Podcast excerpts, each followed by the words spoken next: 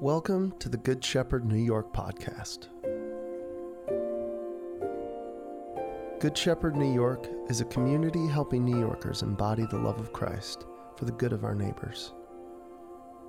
For more information, go to goodshepherdnewyork.com. May you be filled with curiosity, grace, and peace as we listen and learn together through this sacred text. A reading from the Gospel according to John. Now there was a Pharisee named Nicodemus, who was a member of the Jewish ruling council. He came to Jesus at night and said, Rabbi, we know you are a teacher who has come from God, for no one could perform the signs that you are doing if God were not with him. Jesus replied, Very truly I tell you, no one can see the kingdom of God unless they are born again. How can someone be born again when they are old? Nicodemus asked. Surely they cannot enter a second time into their mother's womb to be born. Jesus answered, Very truly I tell you, no one can enter the kingdom of God unless they are born of water and the Spirit. Flesh gives birth to flesh, but the Spirit gives birth to spirit. You should not be surprised at me saying, You must be born again. The wind blows wherever it pleases. You hear its sound but you cannot tell where it comes from or where it is going. So it is with everyone born of the Spirit. How can this be? Nicodemus asked. You are Israel's teacher, said Jesus, and you do not understand these things. Very truly, I tell you, I speak of what we know, and we testify to what we have seen, but still you people do not accept our testimony. I have spoken to you of earthly things, and you do not believe. How then will you believe if I speak of heavenly things? No one has ever gone into heaven except the one who came from heaven, the Son of Man. Just as Moses lifted up the snake in the wilderness, so the Son of Man must be lifted up, that everyone who believes may have eternal life in him. For God so loved the world that he gave his one and only Son, that whoever believes in him shall not perish but have eternal life. For God did not send his Son in the world to condemn the world, but to save the world through him. The Gospel of our Lord. Praise to you, Lord Jesus Christ.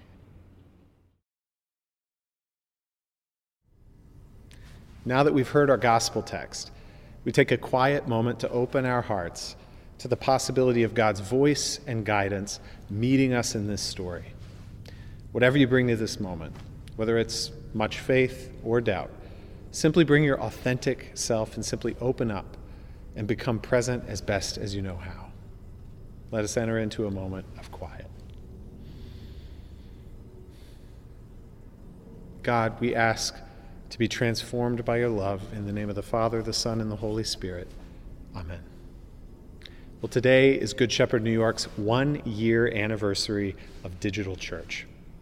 I think everything came crashing home for me emotionally this past Thursday, March 11th.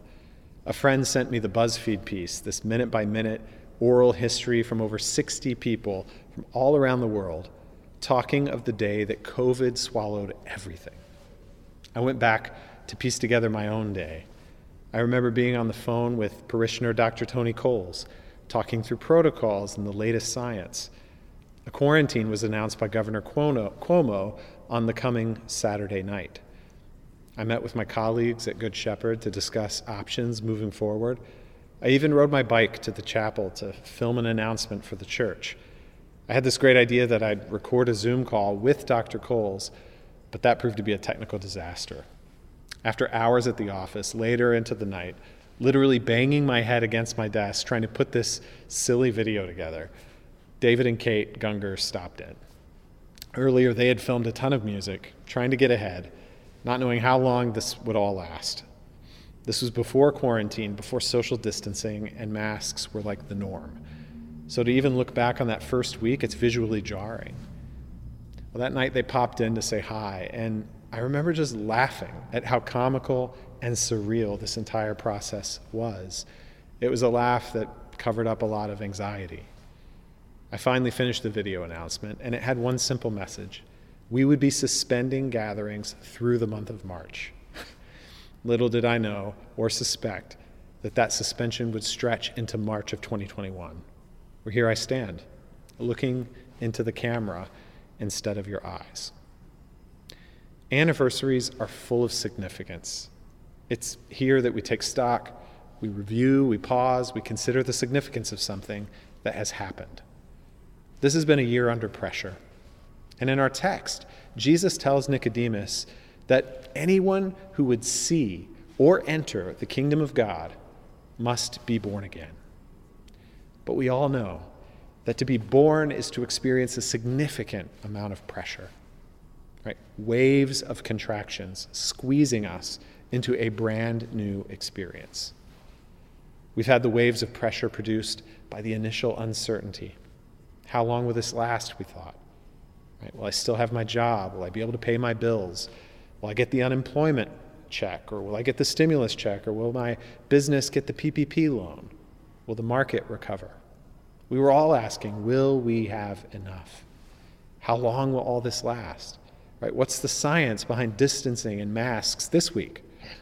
What sources can we trust? Who's most at risk? And what will this mean for my future and our collective future? I think we perhaps take for granted the toll that so many unknowns take on us. As we began to get our bearings around the new normal of the pandemic, the summer came. We were hit with another wave of pressure, right? Another cultural contraction. The deaths of Ahmaud Arbery, Breonna Taylor, and George Floyd created a cultural tipping point. Protests erupted all over the country. They lasted longer than we had ever experienced in recent times.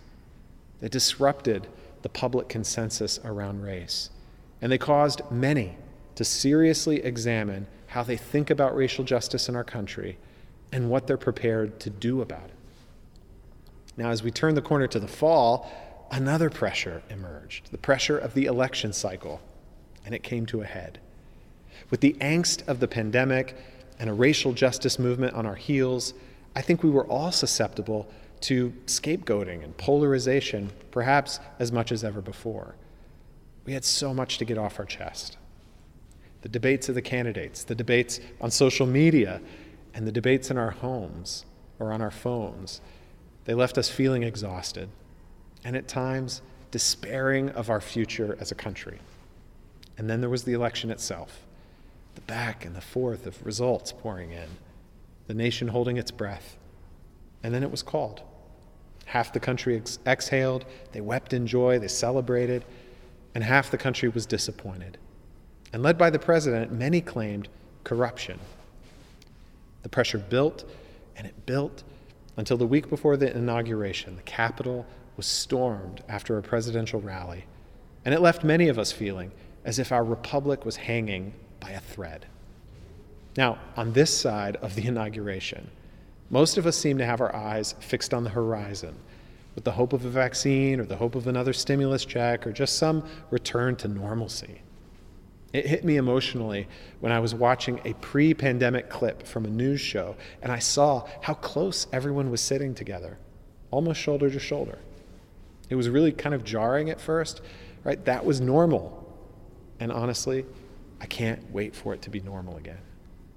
Yes, we've endured many cultural contractions, squeezing us to the point of breaking. We have endured great pressure together. But pressure doesn't always produce diamonds. Right? The experience of rebirth has its fair share of obstacles. As Jesus describes the process, he basically says it begins by seeing. And he lays down the gauntlet. He says, No one can see the kingdom of God unless they're born again. Ursula Mercz, she complained to her doctor of headaches, of back pain, and dizziness so bad that she could no longer continue her work as a seamstress. She was in her mid 50s, and as her condition deteriorated, an ironic set of conditions emerged. On the one hand, she often couldn't find the glass of water on her bedside table, or even the door to her bedroom. She even frequently walked directly into her bed frame. On the other hand, she hadn't lost any of her dexterity. Right? She could still cut different shapes out of paper with scissors. She could point to her nose, her mouth, her arms, her legs. She had no difficulty describing her home or her pets. An Austrian doctor named Gabriel Anton studied her case. He would put objects on a table in front of her, and she couldn't name them. Yet she confirmed calmly and faithfully that she could, in fact, see the presented objects. So there was this apparent problem of producing language and a problem with spatial orientation, both problems that she acknowledged. But there was another problem. It became clear that Ursula could no longer tell the difference between light and dark. And when Anton asked her to describe an object, she would immediately reach out to touch it rather than attempt to look at it. Later, tests revealed there was a massive sight deficit, and yet she insisted that she could see. In the end, she lost her ability to see altogether, but she remained completely unaware of this. In the words of Anton, quote, she was blind to her blindness, end quote. See, this condition of being blind to our blindness, it is an apt metaphor for us during Lent, and certainly after a year like we've just had. When things are difficult, our instinct is often to protect, to calcify, and to defend. We double down on our certainty. When we feel stress with our body, we clench our jaws, we tighten our core, we hold our breath. These are all manifestations of the mind and the body seeking control in the midst of chaotic and threatening circumstances. But is it possible to experience growth and change when we are so buttoned down? Right? Can we change if we are too attached to how we think and how we live? Jesus acknowledges in our story that to see, one must change. One must completely reorient, or in his language, we must be born again. Now, we often think of being born again in Christian terms as an experience for them, the others, the non believers. We think of it as a one time event that's firmly in our past if we're on the inside of the church. But this misses the point in the spirit of Jesus' teaching. Jesus is saying here that he's here to help us have life and life to the full, what he calls eternal life. And this isn't about quantity, it's about quality, right? It's not life forever, it's life to the full. And the experience of that life, to experience it, we have to go through reorientation. Perhaps some of us have had a definitive change in the past. But the disciples' story of rising and falling, of three steps forward and two steps back, it's enough to show us that we are in constant need of new births. As Barbara Brown Taylor puts us, put it, puts it, the problem is that many people who need saving are in our churches, and at least part of what they need, need saving from is the idea that God sees the world the same way they do. Jesus is implying here that we all need to be born again and again and again. But there are obstacles. Adam Grant, in his book Think Again, examines the conditions of change. As we experience difference, we often wear the hat of the preacher, the prosecutor, or the politician. We go into preacher mode when our sacred beliefs are in jeopardy. Right? We deliver sermons to protect and to promote our ideals. We enter prosecutor mode when we recognize flaws in other people's reasoning. We marshal arguments to prove them wrong and to win our case. We shift into politician mode when we're seeking to win over an audience. Right? We campaign, we lobby for the approval of our constituents. The risk is that we become so wrapped up in preaching that we're right, in prosecuting others who are wrong, and in politicking for support that we don't bother to rethink our own views. Jesus, in our story and in this season of Lent, is telling us plainly we cannot see the divine hand at work in our lives and in our world, and we certainly can't join that healing work if we aren't prepared to rethink our own perspectives. Adam Grant says we must think again. Jesus says we must be born again. But the challenge with such dramatic change is that we are immediately out of control. Right? Jesus says something I used to think was a non sequitur, totally unrelated to the previous statement. But later I came to realize its connection. After telling this respected, established religious leader that he must be born again, Nicodemus is baffled. He asks, How can a man be born when he's old? Now, he either takes Jesus too literally, or he gets the image, but he feels the restraint of age. He knows the energy and the motivation, and perhaps even the social shame of changing his mind when so many are looking to him for leadership and guidance and as an authority. But Jesus says, You are trying to control the uncontrollable. He says in verse 8, The wind blows wherever it pleases. You hear its sound, but you cannot tell where it comes from or where it's going. And so it is with everyone born of the Spirit. Right, this is a gentle allusion to Ecclesiastes 11.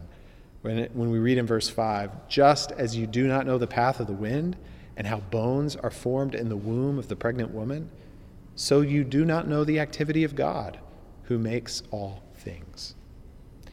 See, there's this mysterious and uncontrollable activity of God at work in our lives. And the only way we can allow it to have its full effect is by surrendering to it. This can feel so risky, and it can catch us off guard, as the wind often does, as this year with pressures did. When Kindy was in labor, my wife Kindy was in labor with uh, Gemma, who is now on the brink of two years old, we made our way to the hospital in the Upper West Side. We were led to the labor and delivery room. We settled in, and then things were pretty, well, uneventful. Contractions were happening, but Kindy was told, or Kindy told me that they weren't that bad. And so we just waited. And as we waited, she said, Hey, isn't the college basketball national championship on? And I'm not sure I've ever been more in love than I was in that moment. I uh, told her that I thought it might be, that was a radical understatement. Uh, she suggested that we turn it on to pass the time. And then the topic of food came up, right? She suggested that I order some food from our favorite Mexican restaurant. So I placed the order. We kicked back, we watched some hoops, we waited for delicious food. But literally, as the food arrived to the room, a big shift took place. It caught me completely off guard. Her contractions became intense and frequent. I came over to rub her feet, which was kind of my protocol, but the smell of the freshly arrived food was not so welcome feature in the room with the sudden onset of pain. I suggested we throw it away. Not sure how much I really meant that, but I knew it was the right thing to say. And she said, "No, don't waste it. Just hurry up and eat it and then get out of get it out of here and help me." And I'm not sure how much she really meant that, but she knew it was the right thing to say. So I was like, "Okay, I need to do this fast. I sat down and I began, began to stuff my face with chips and queso and chicken enchiladas and rice and beans. It was such a weird dynamic, right? I was trying as fast as I could to eat when all of a sudden, Kindy's doctor, a woman who suffers absolutely zero fools, walks in for the first time. And what's the scene that she takes in? A woman in the middle of a pretty intense contraction and her husband sitting on the couch, stuffing his face with Mexican food with the national championship on the TV. I honestly believe my reputation will never recover with her. But the fact remains sometimes the pressures of life catch us completely off guard. We don't know where they come from or where they're going, and we scramble to respond, often in comical ways. But Jesus here is driving home that you can't control this process. You don't know what you don't know. And we simply have to trust that this process of pressure, this process of contraction and of new birth, is going to help us see and experience a new kind of life. To let go of control, to let go of what we thought we knew, we have to possess a genuine doubt. But in most cases, this necessary self doubt doesn't feel like new life or a welcome companion to faith, even often this doubt feels like a death. I love this description from the book Faith After Doubt. Quote I imagine a baby who's been comfortably protected in a mother's womb for nine months. I imagine how that first contraction interrupts her world. The pressure must be terrifying. Then, more and more waves of pressure come. Then, the fresh, fragile life uh, feels she is being torn from life itself. She finds herself unable to resist as she is squeezed with agonizing pressure through a suffocatingly tight passage that feels like the end, like annihilation. Then, when it seems like her situation couldn't get any worse, she finds herself expelled into cold, dry, and foreign emptiness rather than warm and familiar waters. She feels terrified by unintelligible lights that pierce the comforting and all enveloping darkness that she has always known. Noise surrounds her harsh and uninterpretable sounds that are so different from the gentle pulse of her mother's heartbeat. She feels the need to do something that she has never done before to breathe. It's no wonder that her first breath becomes a cry. Birth to an infant surely feels like a cruel end to life as she has known it. It's surely the worst thing that has ever happened in her entire nine month gestation. But the worst things can be the doorways to the best things milk, a tender kiss, a warm blanket with even warmer arms, a smiling face of bottomless acceptance and adoration Outside the window, a robin sings, and the wind whispers of a whole new world to explore, and beyond that, uncountable stars. Doubt need not be the death of faith, it can be instead the birth of a new kind of faith. As we consider Jesus teaching about something new being born in us, as we consider our Lenten journey, right, this pivot out of winter into spring, and as we consider the past year of upheaval and turmoil, let us ask this question afresh Are we willing to surrender to the uncontrollable process of something new being born? Can we muster the trust that the new light which pierces our comfortable darkness is worth letting in? May God give us the grace to see and to enter the kingdom of God as we surrender to the uncontrollable and unpredictable wind of God's Spirit, which makes all things new. And may you have a sense during this march toward Good Friday and Easter Sunday of how God is at work in you, birthing something new. Amen. Thank you for listening to the Good Shepherd New York podcast. Good Shepherd New York is an interdenominational church centered around the life and teachings of Jesus Christ. Our church is theologically rooted in the Apostles' and Nicene Creeds, but we welcome people of any or no religious backgrounds to participate in our community. If you would like to support us, please text Good Shepherd NY, all lowercase with no spaces, to 77977. That's Good Shepherd NY to 77977 or visit our website, goodshepherdnewyork.com. Thank you for listening.